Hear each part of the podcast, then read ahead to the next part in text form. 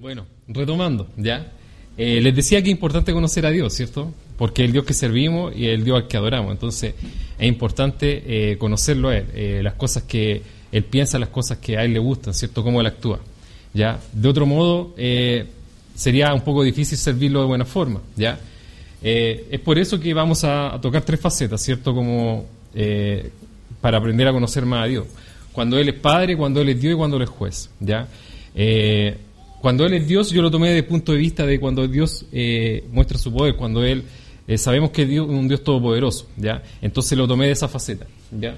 Cuando Él es Padre, eh, es un poco más cierto, obvio nosotros, en el sentido de que Él actúa como Padre, su escritura lo dice en muchas en muchas circunstancias, y cuando Él es juez, también lo vamos a ver, ¿cierto?, desde el punto de vista principalmente, de, digamos, de, la justicia, ¿ya? vamos a ver algunas consideraciones iniciales. primero, si vamos a hablar del carácter de Dios, tenemos que tener eh, claro qué es el carácter. ¿ya? Eh, el carácter como una cualidad general. ¿ya? Eh, es el conjunto de cualidades o rasgos que distinguen a una persona de las demás. ¿ok? Principalmente lo que se refiere a su modo de ser y de reaccionar frente a diferentes circunstancias. ¿ya? Podemos decir que eso, o definir, cierto que eso es el carácter, es lo que nos hace único cada uno de nosotros, ¿ya? Cómo nosotros actuamos bajo determinadas circunstancias, ¿ya? Por ejemplo, si hoy día, en este mismo momento, hubiera un temblor, esperemos que no sea así, ¿verdad? Cada uno de nosotros va a reaccionar de forma distinta, ¿ya? Y eso lo va a hacer de acuerdo al carácter, ¿cierto? Que tenga cada uno eh, de nosotros, ¿ok? Ahora, ¿cómo se forma el carácter de una persona? Ya, esta otra pregunta, ¿ok? Eh, todo aquello que adquiere dominio de una persona se convierte en un atributo de su carácter, ¿ok? Eh, por ejemplo, la palabra de Dios nos indica cuál será el carácter de los hombres en los posteriores tiempos, ya que lo tenemos acá en segunda de Timoteo, eh, capítulo 3, versículos del 1 al 5. Dice así la palabra de Dios. También debes saber esto, que en los postreros días vendrán tiempos peligrosos, porque habrá hombres amadores de sí mismos, avaros, vanagloriosos, soberbios, blasfemos, desobedientes a los padres, ingratos, impíos, sin afecto natural, implacables, calumniadores, intemperantes, crueles, aborrecedores de lo bueno, traidores, impetuosos, infatuados, amadores de los deleites más que de Dios, que tendrán apariencia de piedad, pero negarán la eficacia de ella. A esto se evita, ¿ya? Bueno, todas esas cualidades que están ahí, ¿cierto? ¿Cómo se forma el carácter de una persona ingrata, por ejemplo? ¿Ya? Viendo todos esos ejemplos que están ahí. Se forma cuando esta persona deja que esa cualidad la domine en su vida diaria, ¿ya? Y lo, lo, y lo internaliza como una práctica en su vida, ¿ya? De esa forma, una persona se transforma en una persona que es ingrata, ¿ya? Eh, y así sucesivamente con los distintos, eh, eh, con las distintas, no es cualidades la palabra, pero malas cualidades que hay ahí, ¿ya?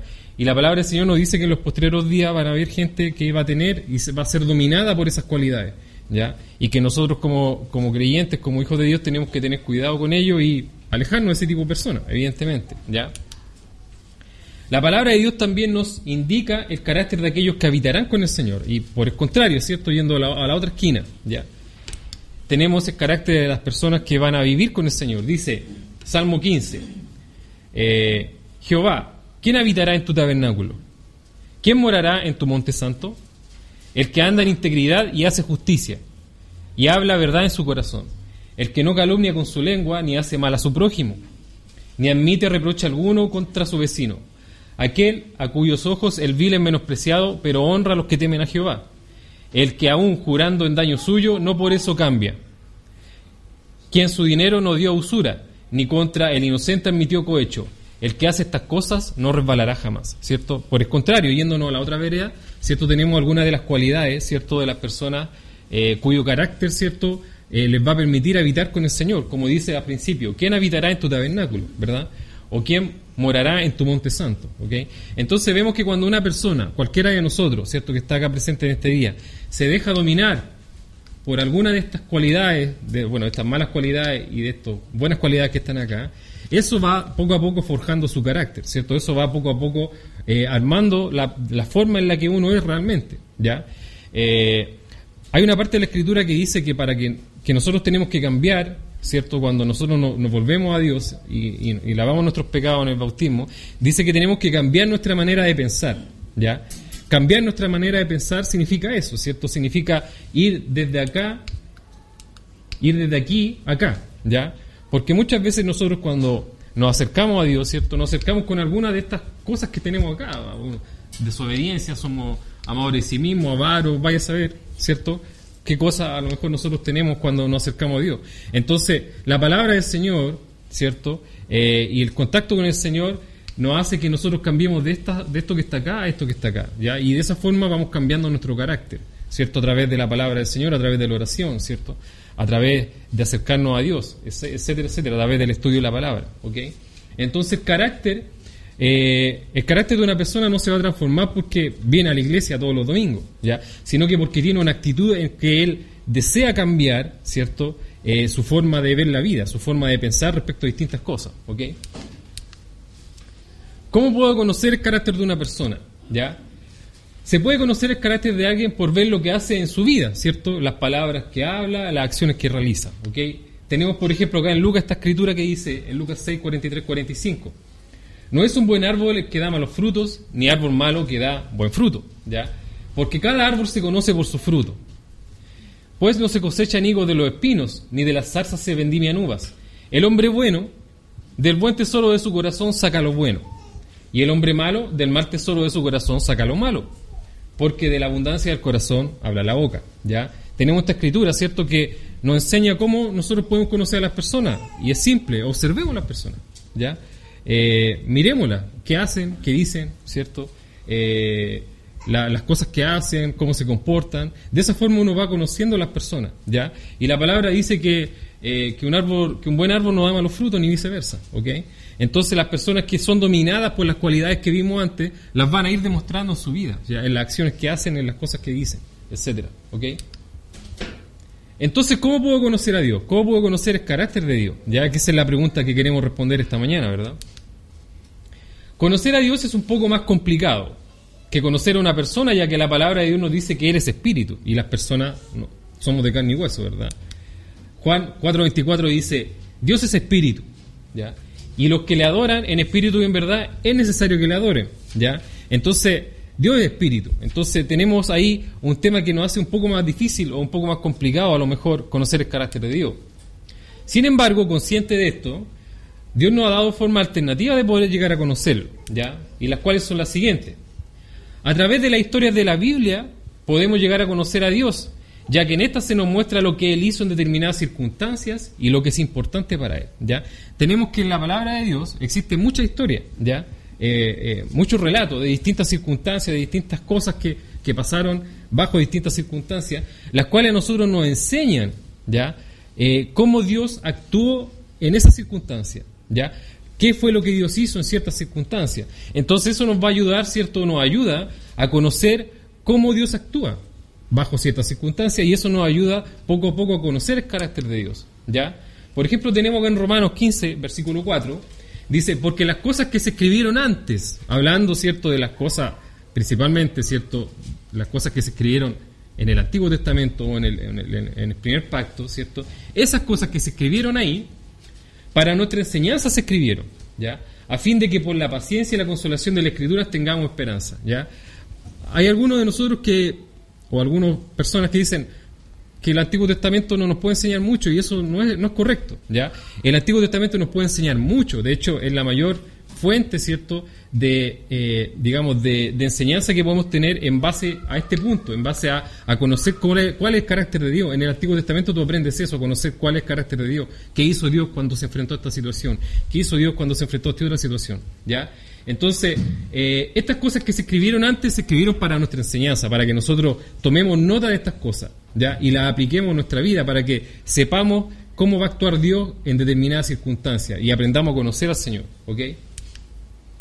La segunda es a través de Cristo. La segunda forma de poder conocer el carácter de Dios es a través de Cristo. ¿Ya por qué? Porque en Jesucristo, dice Colosenses 2.9, habita corporalmente toda la plenitud de la deidad. ¿Ya? O sea que en Cristo habita Dios. ¿Ok? Eh, por lo tanto, si tenemos dudas sobre el carácter de Dios, fijémonos en la vida de Jesús. ¿Ya? Cuando sabemos cómo es Jesús, sabemos cómo es Dios. ¿Ya? Entonces tenemos esta... Eh, tenemos esta circunstancia, ¿cierto? Que tenemos la vida de Cristo, la vida de, Jesús. ¿cierto? En donde él, las cosas que hizo, las cosas que dijo, decía que no las hacía él, sino que las decía porque el Padre le había dicho que le hiciera, ¿ya? Tenemos acá en Juan 14, 6 al 11. Jesús le dijo, yo soy el camino y la verdad y la vida. Nadie viene al Padre sino por mí. Si me conocieseis, también a mi Padre conoceríais, y desde ahora le conocéis y le habéis visto. Felipe le dijo, Señor, muéstranos al Padre y nos basta. Jesús le dijo, ¿tanto tiempo hace que estoy con vosotros y no me has conocido, Felipe? El que me ha visto a mí ha visto al Padre. ¿Cómo pues dices tú, muéstranos al Padre? ¿No crees que yo soy el Padre y el Padre en mí? Las palabras que yo os hablo no las hablo de mi propia cuenta, sino que el Padre que mora en mí, Él hace las obras. Creedme que soy, eh, creedme que yo soy en el Padre y el Padre en mí. De otra, mano, de otra manera, créeme por las obras mismas. ¿ya? Entonces tenemos esta, tenemos esta circunstancia, ¿cierto? Que aparte, de, aparte del Antiguo Testamento y las cosas que están escritas ahí, ¿cierto? Las circunstancias que se, que se hablan ahí y cómo actuó Dios en esas circunstancias, tenemos la vida de Cristo. Tenemos la vida de Cristo que nos enseña, ¿cierto?, a conocer al Padre. Y esta escritura lo dice. Si, conocen si nosotros conocemos a Cristo, conocemos al Padre. Cuando nosotros a veces podamos tener una duda de cómo actuar en una determinada circunstancia y si sería del gusto o no de nuestro Dios, preguntémonos qué haría Cristo en esa circunstancia y vamos a tener la respuesta. ¿Ya? Por lo tanto, y sobre la base de estas dos fuentes de información, ¿cierto? Las historias bíblicas y la vida de Cristo, intentaremos develar algunas de las características del carácter de Dios, ¿cierto? Que dado el estudio que vamos a hacer ahora, ¿cierto? Es, son las características de Padre, de Dios y de juez, ¿ya? Así que nos vamos a basar principalmente eh, un tanto en el Antiguo Testamento y un tanto, ¿cierto?, en la vida de Jesús, ¿ok? Punto 2, el carácter de Dios, ¿ya? Dios tiene muchas cualidades o rasgos, ¿cierto?, que lo distinguen. No se limita a estas tres, obviamente, que vamos a estudiar el día de hoy, ¿cierto? Eh, sin embargo, trataremos las que a mi entender son las más importantes, ¿cierto?, que tienen relación con este tema que vamos a hablar ahora, ¿ya? Así que vamos a tocar la primera, Dios como Padre, o Dios el Padre, le puse, ¿ya? Eh, primera cualidad, ¿ya?, que podemos, que podemos nosotros eh, conocer del Señor, que Dios, el Padre, es digno de confianza, ¿ya?, la primera. Dios no cambia. Tenemos que saber eso nosotros siempre, ¿ya? Para bien o para mal. Dios no cambia, ¿ya? Eh, hay algunas personas que dicen, sí, pero es que Dios en el Antiguo Testamento era actuaba así y ahora es probable que eh, los tiempos han cambiado y como los tiempos han cambiado, a lo mejor Dios se tiene que adaptar a los tiempos y eso no es así. Dios no cambia, ¿ya? Por lo tanto, si llegamos a conocer quién es Dios hoy o ayer, ¿cierto? No necesitamos tener dudas que Él será diferente el día de mañana, ¿cierto? O que actuará de forma diferente bajo una determinada circunstancia. ¿Ya? Eh, lo anterior lo hace digno de confianza, ¿ya? Hebreos 13.8 dice que Jesucristo es el mismo ayer y hoy y por los siglos, ¿ya? Y si Jesucristo es así, Dios es así, ¿ok? Entonces, eh, cuando, cuando una persona, ¿cierto? Eh, cuando una persona es de una línea, ya cuando se dice, ¿cierto? coloquialmente en la vida diaria, esta persona es de una pura línea, ¿ya? Eso quiere decir, o estamos dando a entender, que esa persona es digna de confianza, porque esa persona dice, eh, hace lo que dice, ¿cierto? No cambia, sigue una pura línea, ¿ya? Tenemos nosotros que Dios es así, ¿ya? Dios es de una pura línea, ¿ya? Dios no cambia, y lo que dijo eh, eh, en el Antiguo Testamento, ¿cierto? Muchas de, las cosas que dijo ahí, hoy día están, hoy día Dios no ha cambiado su parecer respecto a ella, ¿ya? Entonces, tenemos que tener eso en cuenta, lo primero, que Dios es digno de confianza. Pero ¿por qué Dios es digno de confianza? Dios es digno de confianza porque Él es inmutable y Él no cambia, ¿ok? Entonces eso nos puede ayudar, ¿cierto?, a conocer un poco más a Dios, ¿ya? La segunda cualidad es que a Dios el Padre le importamos, ¿ya?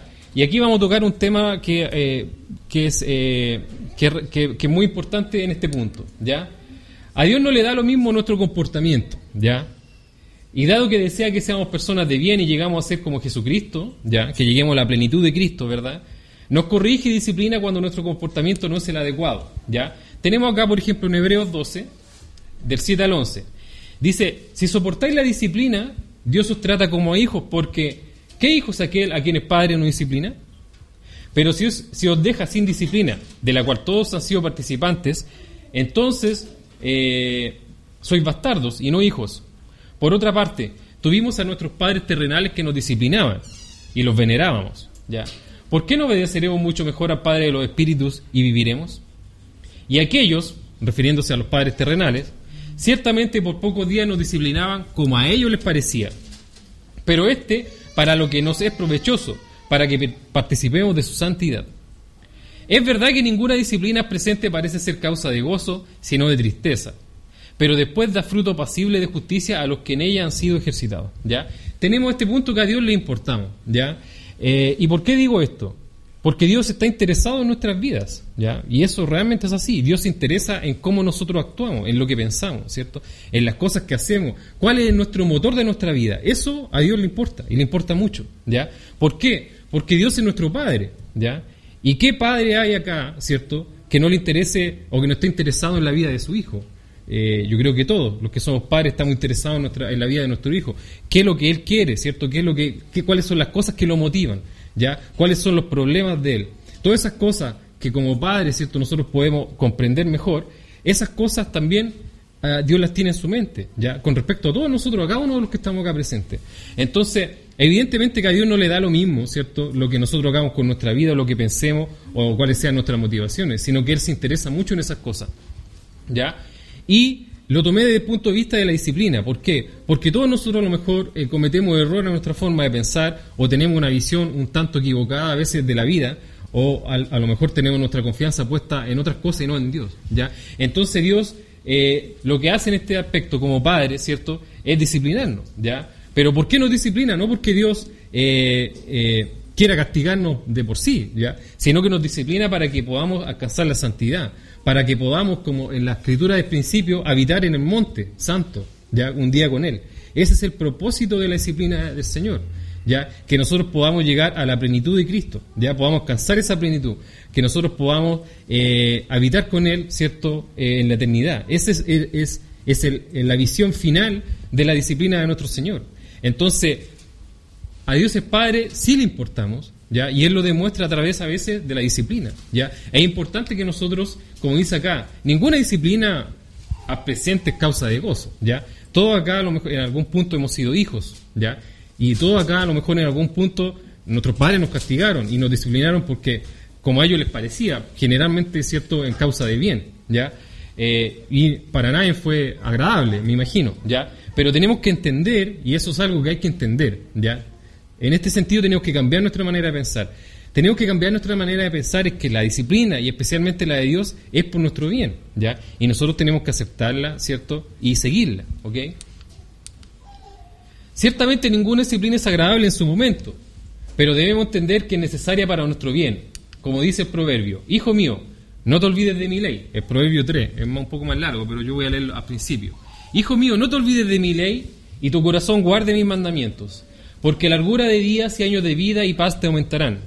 Nunca se aparten de ti la misericordia y la verdad, átalas a tu cuello, escríbelas en la tabla de tu corazón, y hallarás gracia y buena opinión ante los ojos de Dios y de los hombres. Fíjense, ¿a quién de ustedes no le gustaría tener buena opinión ante los ojos de Dios y de los hombres?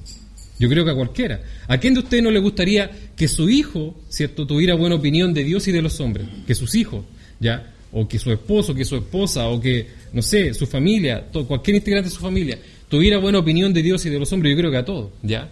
Pero para esto es necesario que no olvidarse de la ley del Señor, ¿cierto? Dice, guardar los mandamientos del Señor. Eh, nunca se aparte de uno, ¿cierto? La misericordia y la verdad, átalas a tu cuello. Entonces, seguir estas cosas, ¿cierto? Dios a veces nos disciplina cuando nos desviamos de estos caminos, pero nos disciplina para qué? Para esto, ¿ya? Para nuestro bien, ¿ok? Entonces es necesario que entendamos eso, ¿ok? Bueno, Dios el Padre movido a misericordia con sus hijos, como tercer punto dentro, digamos, de, la faceta de Padre de Dios. Y para esto voy a ir a, a Lucas 15, 11, 32, que no lo puse acá porque si no, no me voy a alcanzar la, la diapositiva. Pero Lucas 15, 11, 32, yo creo que todos ustedes lo conocen, que es la parábola del hijo pródigo. Ya. Yo la voy a leer igual, ya. Voy a leer al menos principio. Eh, porque es una muy linda parábola, ¿ya? Del hijo pródigo, más bien del padre misericordioso, ya que se le conoce, se le conoce como la parábola del hijo pródigo, pero si uno la examina bien, tiene mucho de padre misericordioso esa parábola, ¿ok?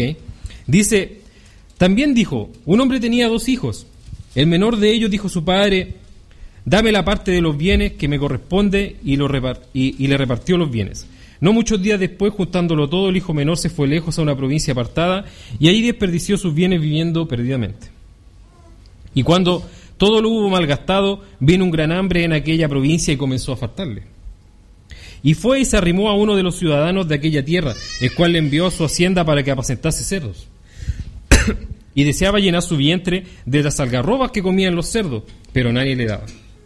Y volviendo en sí dijo, ¿cuántos jornaleros en casa de mi padre tienen abundancia de pan y yo aquí perezco de hambre? Me levantaré e iré a mi padre y le diré, Padre, pecado contra el cielo y contra ti. Ya no soy digno de ser llamado tu hijo. Hazme como a uno de tus jornaleros. Y levantándose, vino a su padre. Y cuando aún estaba lejos, lo vio su padre y fue movido misericordia. Y corrió y se echó sobre su cuello y le besó. Y el hijo le dijo, Padre, he pecado contra el cielo y contra ti, y ya no soy digno de ser llamado tu hijo. Pero el padre le dijo a sus siervos, Saquen el mejor vestido y vístanle, y poned un anillo en su mano y calzado en sus pies. Lo voy a dejar hasta acá, después cada uno puede seguir eh, después leyéndolo, ¿ya? Porque lo que quiero tocar hace referencia principalmente a esos versos.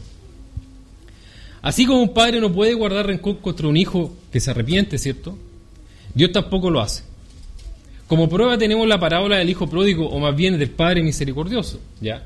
En la cual tenemos los siguientes puntos que son importantes que nosotros consideremos. El hijo se va de su casa para vivir perdidamente. El padre no lo echó, ¿ya?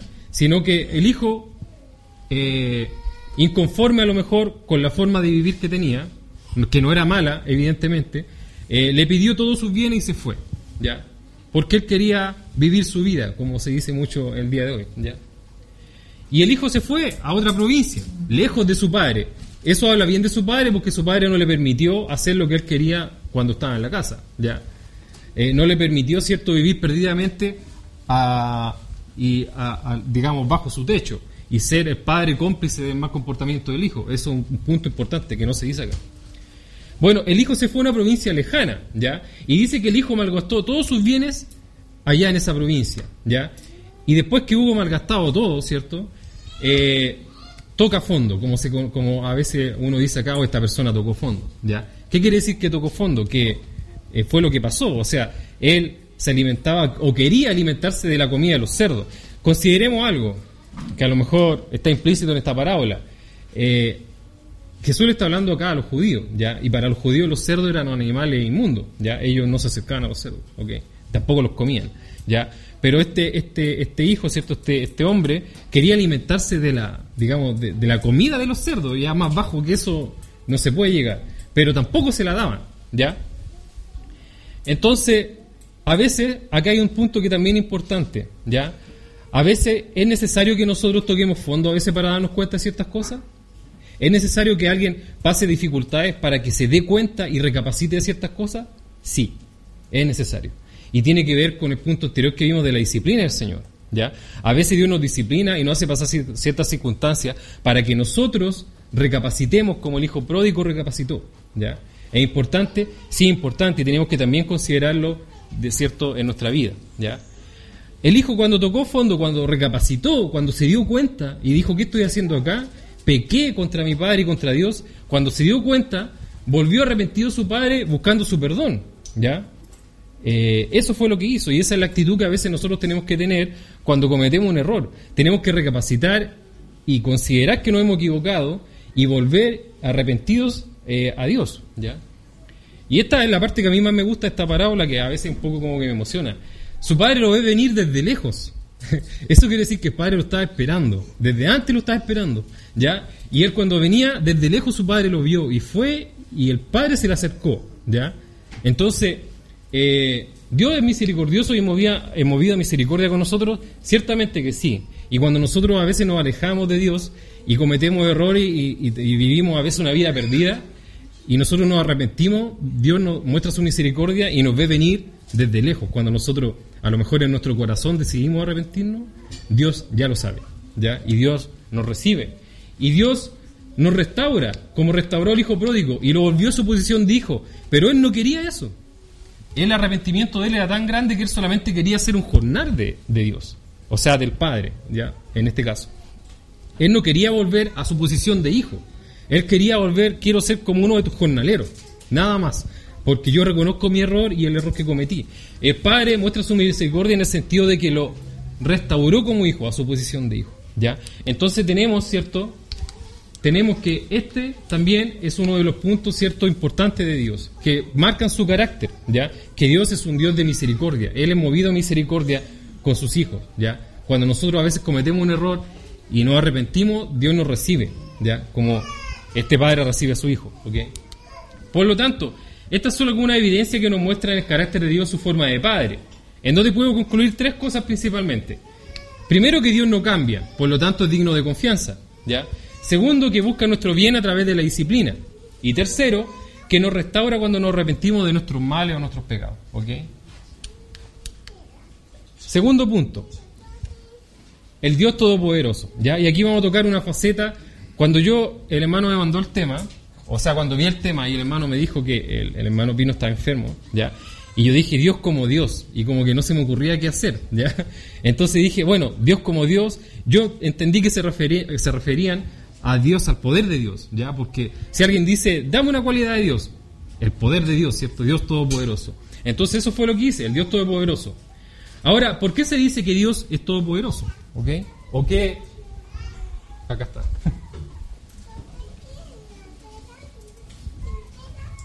¿O qué queremos decir cuando nos referimos a eso? ¿Ya?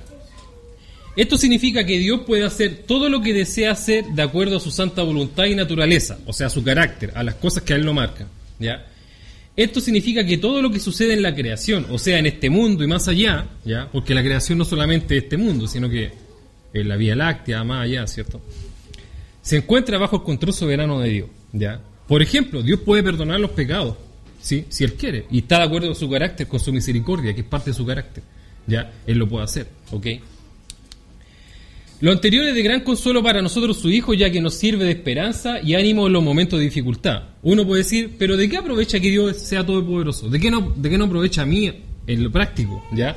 No aprovecha de que para nosotros es una esperanza, ¿ya? Y nos sirve eh, de ánimo en los momentos de dificultad. ¿Pero por qué? Porque todo lo puedo en Cristo que me fortalece, ¿ya? Todo lo puedo en Cristo que me fortalece. Esto era un himno antes que yo cantaba, ¿ya? Eh, cuando iba a otra iglesia se cantaba este himno, ¿ya?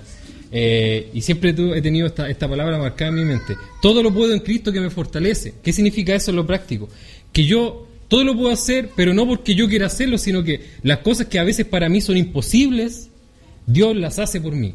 ¿ya? Las cosas que a veces para mí parecen ser inalcanzables, Dios las alcanza por mí. ¿ya? Y eso significa, ¿cierto? Y de eso no aprovecha que Dios sea un Dios todopoderoso. ¿ok? Ciertamente si no puedo resolver ese problema yo, cualquiera el problema sea, lo resolverá Dios por mí porque es todopoderoso para hacerlo. ¿ya? Y una cualidad es carácter de Dios.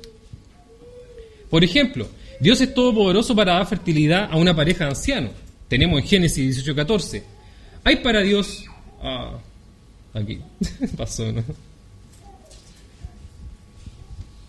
Mucha.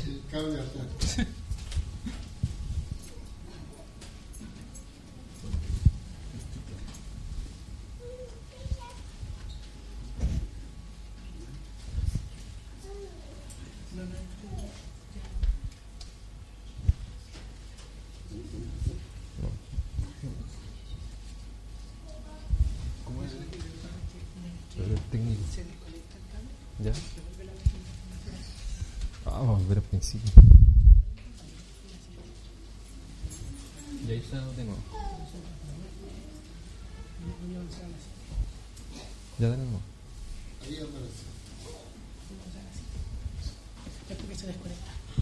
Ya, ¿empiezo de nuevo, hermano? No, no empezaré de nuevo, ¿verdad? Voy a ir a... Espérese, a... a dónde estaba.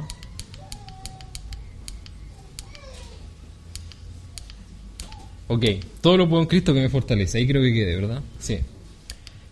Bueno, tenemos ejemplos de esto en la Escritura, ¿ya? Uno de los ejemplos, ¿cierto?, es eh, Génesis 18, 14. ¿Hay para Dios alguna cosa difícil?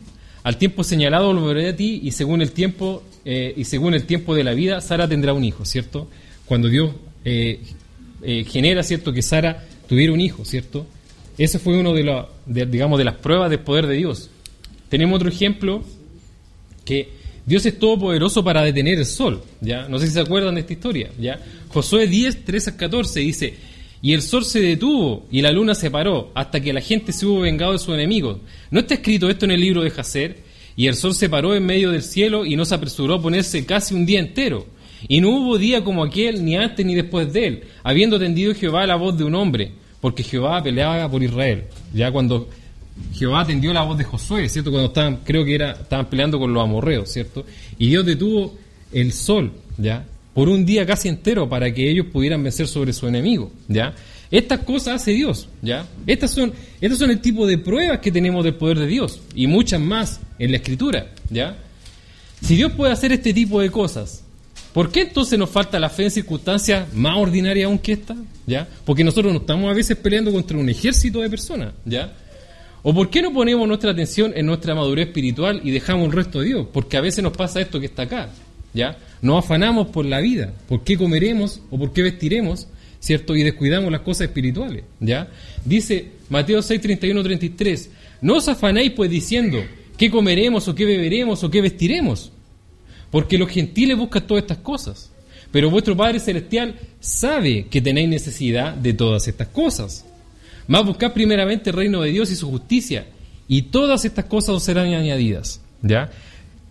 ¿De qué no aprovecha, cierto? Que a veces, eh, que a veces, cierto, eh, o el hecho de que Dios es todopoderoso, ¿cierto? Que nosotros tenemos que confiar en esta palabra porque lo quise aterrizar a nuestra vida propia, o sea, a nuestra vida diaria de cada uno de nosotros que estamos acá. Quise aterrizar esta, esta circunstancia de que Dios es todopoderoso y lo quise aterrizar a la forma de cómo nosotros vivimos día a día, ¿ya? Cada uno de los que estamos acá, eh, me puse yo como ejemplo, ¿ya? Vivimos día a día en el sentido de que a veces nos afanamos mucho por las cosas de este mundo, ¿ya? Nos afanamos mucho porque ¿qué va a pasar con nuestro hijo? ¿Qué va a pasar el día de mañana que tenemos que pagar el dividendo? ¿Qué va a pasar con esto? ¿Qué va a pasar con lo otro? ¿Qué va a pasar con esto? ¿Qué va a pasar con Y ponemos toda nuestra atención en esas cosas, toda nuestra atención en esas cosas y nos olvidamos de las cosas espirituales y dejamos a Dios de lado, ¿ya? Y descuidamos eh, los dones que Dios nos ha dado, ¿cierto? Descuidamos eh, muchas cosas espirituales, ¿ya? ¿En, son de qué? En son de que a veces no tenemos fe de que Dios va a poder hacer estas cosas por nosotros en función de que nosotros nos pongamos más atención en las cosas espirituales. ¿ya? Dios tiene poder para detener el sol, Dios tiene, poder para hacer eh, que Sara concibiera ya en, avanzada edad. ¿ya? Y no va a tener el poder para eh, este tipo de cosas. Dice, eh, no se afanen por estas cosas, dice el Señor. ¿ya? No se refiere solamente a la comida, a la bebida y al vestimenta, se refiere a muchas otras cosas más que a veces a nosotros nos atormentan, ¿cierto? Porque los gentiles buscan estas cosas, dice, pero su Padre Celestial sabe que tiene necesidad de ellas. Dios es un Padre que le importamos, como lo dije en un principio. Y Él sabe que tenemos necesidad de vivir, Él sabe que tenemos necesidad de pagar las cuentas, Él sabe que tenemos necesidad, eh, la, la necesidad más práctica de nuestra vida, Él las conoce. ¿ya? ¿Qué tenemos que hacer nosotros? Busquemos primeramente el reino de Dios, su justicia. Yo no le estoy diciendo con esto que dejen de trabajar todos los que están acá. No, no estoy diciendo eso. Pero estoy diciendo de que ordenemos nuestra vida en las prioridades que corresponde. ¿ya? Pongamos a Dios primero. Pongamos, ¿cierto?, a la iglesia primero. Pongamos la misión que Dios nos ha dado primero.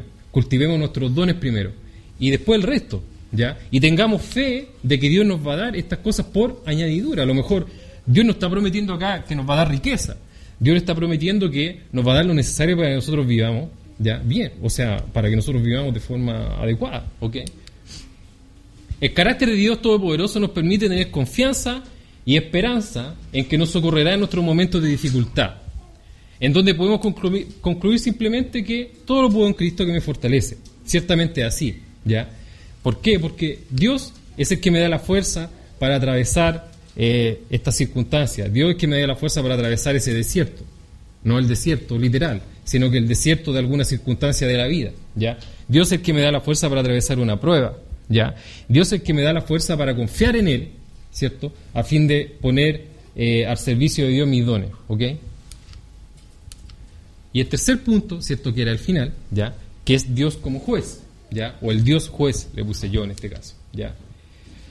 La primera pregunta que se nos viene a la mente, la más básica, ¿por qué Dios actúa como juez? ¿Ya? ¿Por qué? ¿Ok? Vamos a tratar de develar esa, esa pregunta, ¿ok? La respuesta a este interrogante se basa en que Dios es justo, ama la verdad y la justicia, y odia la mentira y la injusticia, ¿ya? Dice Deuteronomio 32.4, Él es la roca, cuya obra es perfecta, porque todos sus caminos son rectitud, Dios de verdad y sin ninguna iniquidad en él, es justo y recto. Tenemos esta, eh, digamos, tenemos esta escritura que nos dice, ¿cierto? Que nos enseña eh, parte del carácter de Dios, ¿cierto? Una parte importantísima del carácter de Dios, la cual es que Dios es justo y es recto. ¿Ok? Y Él ama la justicia. Proverbios 6, 16, 19 dice, seis cosas aborrece Dios, Jehová. No es que sean solamente estas las que aborrece, pero creo que la escritura se refiere a que esta aborrece con principal atención. Y aún siete abomina su alma, ¿ya? Los ojos altivos, la lengua mentirosa, las manos derramadoras de sangre inocente, el corazón que maquina pensamientos inicuos, los pies presurosos para correr al mal, el testigo falso que habla mentiras y el que siembra discordia entre hermanos. ¿ya? Estas son las cosas que Dios aborrece, no, no me refiero, Dios aborrece todo pecado, pero entiendo que esta escritura nos enseña que estas cosas principalmente son las que aborrece. ¿ya?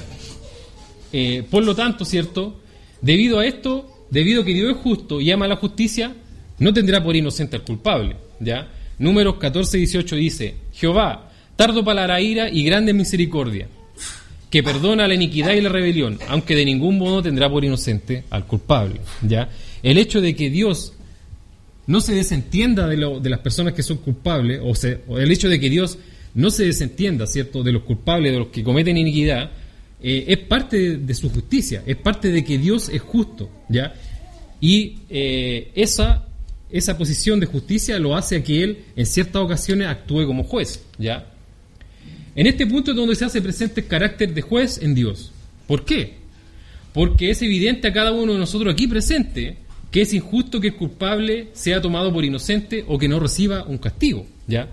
Eh, todos acá los que estamos presentes sabemos o entendemos que cuando una persona que ha hecho mucho mal no se le da, no se le paga con respecto acorde al mal que hizo, ya, eh, en el sentido de que no sé, si estamos en este mundo y tenemos que una persona que cometió mucho mal, por ejemplo, estafó a mucha gente, le robó plata a muchas personas, nosotros decimos, oye, ¿qué es justo en este caso? Que el tipo pague con cárcel, todo, o que el tipo devuelva la plata que robó eh, a las personas que la robó, incluso más, ¿cierto?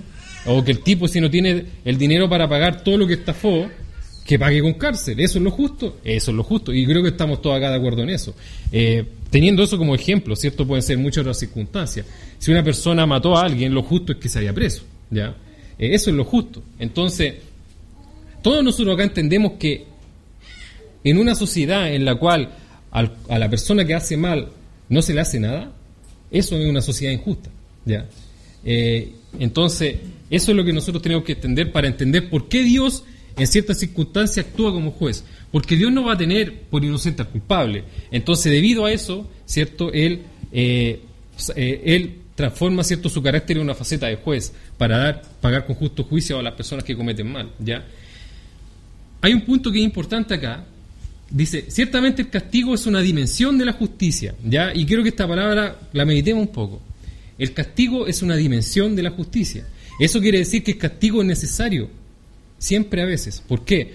Porque la justicia o pagar el mal que le hacen las personas merece un castigo, ¿ya? Ya que cuando se dice, cuando muchas veces uno lee las noticias o el diario o lo que sea, se dice que se haga justicia. No sé si han escuchado ese, ese epífeto, ¿ya? Que se haga justicia. Algunas, algunas personas levantan la mano y dicen que se haga justicia, yo quiero que se haga justicia. ¿Qué quieren decir cuando dicen yo quiero que se haga justicia? Quieren decir que hay una persona que cometió un mal y que tiene que pagar con un castigo el mal que hizo, ¿ya? Entonces, se entiende que se debe aplicar un castigo, ¿ok? Es por eso que eh, Dios actúa como juez. No actúa como juez porque quiere, actúa como juez porque Él es justo, ¿ya? Y tiene que dar una justa retribución a los que cometen maldad, ¿ya? Como dice acá, Romanos 2, 5 al 11. Dice, pero por tu dureza y por tu corazón no arrepentido, atesoras para ti mismo ira para el día de la ira y de la revelación del justo juicio de Dios, el cual pagará a cada uno conforme a sus obras. Vida eterna a los que, perseverando en bien hacer, buscan gloria, honra y inmortalidad, pero ira y enojo a los que son contenciosos y no obedecen la verdad, sino que obedecen a la injusticia.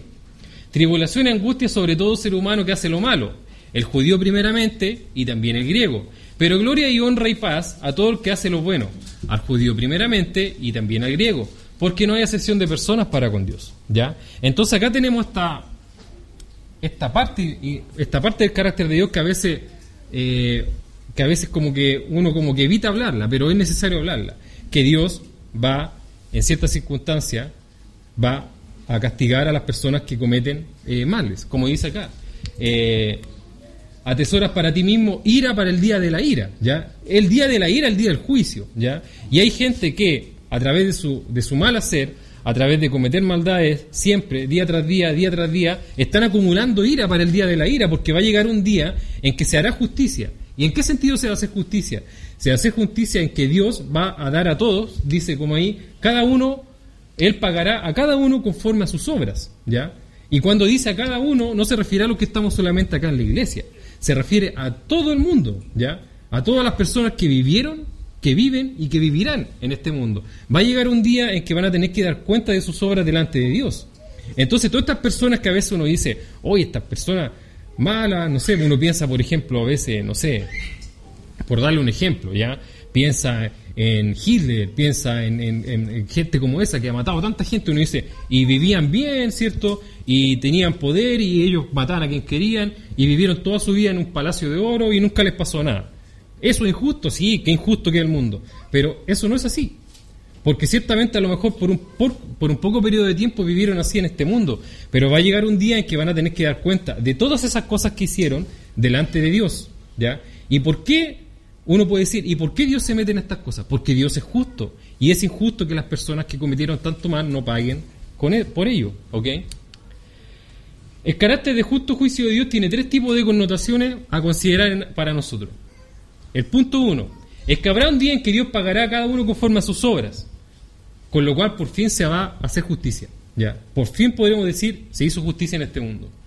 Punto dos, es un llamado de atención para todo, para que todo hombre se arrepienta, ya que como dice la escritura, no hay justo ni, hay uno, ni a un uno. Uno puede pensar en los hombres malos, ¿cierto? O uno puede conocer gente mala o gente malvada. Pero ojo, y tengamos presente esto, no hay justo ni a un uno, ¿ya? Ninguno de los que viven en este mundo, de los que habitamos en este mundo, somos justos. Y ninguno de los que habitamos en este mundo vamos a poder pararnos delante del juicio de Dios y decir que yo voy a pasar el juicio de Dios porque soy justo, porque no hay ninguno justo. Entonces es necesario, ¿cierto? Es un llamado a atención para que todo hombre se arrepienta y proceda al arrepentimiento. ¿ya? En este sentido tenemos la, la predicación del Evangelio, ¿verdad? La predicación del Evangelio principalmente es esa, que nosotros somos pecadores y necesitamos de Dios. Necesitamos que Dios nos perdone. ¿ok? Además, para los que hemos sido perdonados, es un llamado a practicar la justicia, como dice Mateo 7, 22, 23. Y este, este mensaje va directamente a nosotros, ¿cierto? Que hemos aceptado el perdón de Dios. Muchos me dirán en aquel día, Señor, Señor, ¿no profetizamos en tu nombre y en tu nombre echamos fuera demonios y en tu nombre hicimos muchos milagros? Y entonces le declararé, nunca os conocí apartados de mí, hacedores de maldad. Es un llamado a atención para los que hemos creído en el Señor y para los que hemos seguido a Dios, en el sentido de que eh, no por el hecho de de hablar de Dios, no por el hecho, ¿cierto? Como dice, de profetizar o echar fuera demonios, ¿sí? Eh, vamos a ser tenidos por justos, sino que por practicar la justicia, ¿ya? Bueno, justo estoy terminando, ¿ya? Ahora que me voy a decir. Hemos estudiado algunas características, no todas obviamente, ¿cierto? Del carácter de Dios con el propósito de conocerlo mejor. Ese ha sido el propósito del estudio de hoy y espero que hayamos conocido algunas características de nuestro Dios, ¿ya? La primera es que Dios Padre nos enseña que es digno de confianza y no cambia. La primera como su faceta como Padre. Busca nuestro bien a través de la disciplina y nos restaura cuando nos arrepentimos de nuestros males. ¿Cierto? Esas tres facetas marcan cierto eh, el carácter de Padre de Dios. El carácter de Dios Todopoderoso nos enseña que podemos tener confianza y esperanza en que nos socorrerá en nuestro momento de dificultad. Sin importar cuál sea esa dificultad, Dios es poderoso para darnos la salida. ¿Ya? Y la tercera, que es como juez, ¿cierto? El justo juicio de Dios nos enseña que habrá un día que se va a hacer justicia, por fin, ¿ya? Para los que hemos sido perdonados, es un llamado a practicar la justicia y apartarnos del mal, ¿ya? Y también, todo hombre debe arrepentirse, ya que como dice la Escritura, no es justo ni a un uno, en Romanos 3.10. Y además dice, en Hechos 17.31, que Él ha establecido un día en el cual jugará al mundo justicia, por medio de un hombre a quien ha designado, habiendo presentado prueba a todo el hombre, a resucitarle entre los muertos, ¿ya? Y dejo este punto para final porque es importante que sepamos, ¿cierto?, que este día va a llegar. Y ninguno de los que estamos acá, o de los que estuvimos acá, eh, o sea, ninguno de los hombres que viven en este mundo justo. ¿ya? Por eso el llamado es a que nos arrepintamos, ¿cierto? Y busquemos perdón de nuestros pecados a través de Jesús. Ese es el llamado para, para todos los que estamos acá presentes, ¿cierto? Y que no han conocido la verdad y que no se han bautizado. Y ese es el llamado que le hago ahora, ¿ya? Y dejo esta escritura como para finalizar, ¿ya? O sea, 6.6 dice, porque más me deleito en la lealtad que en el sacrificio y más en el conocimiento de Dios que en los holocaustos, ¿ya? Es importante, ¿cierto? Eh, para terminar, ¿cierto? Que nosotros eh, tengamos la eh, costumbre, ¿cierto?, de ir conociendo a Dios de poco a poco. Vamos conociendo su carácter poco a poco, ¿ya? Porque Dios dice que más importante que los holocaustos, más importante que eso, es que lo conozcamos bien, ¿ya? Y espero que en esta prédica hayamos podido eh, conocerlo un poquito mejor. Espero que haya sido de mucha bendición para todos los que estamos acá presentes, ¿ya? Y le doy gracias nuevamente a los hermanos por haberme invitado a esto, hermano.